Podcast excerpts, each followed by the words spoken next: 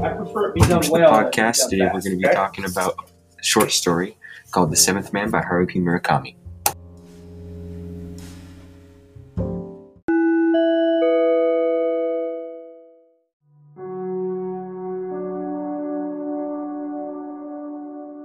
The short story is about two boys who went to the beach in the eye of a typhoon.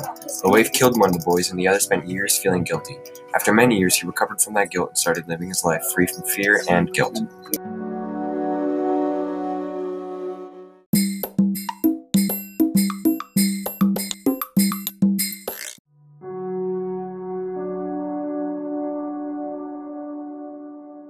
The story teaches you not to be afraid.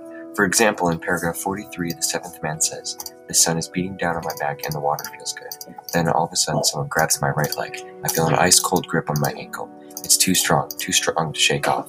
I'm being dragged under the surface. I see K's face there. He has the same huge grin, split ear to ear.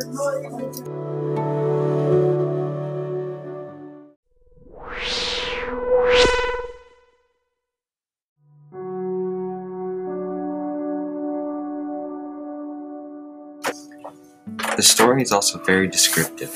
In paragraph 51, he says, And I realized that his eyes were my eyes, that I had looked upon the world then with the same lively, unclouded vision as the boy who walked by my side.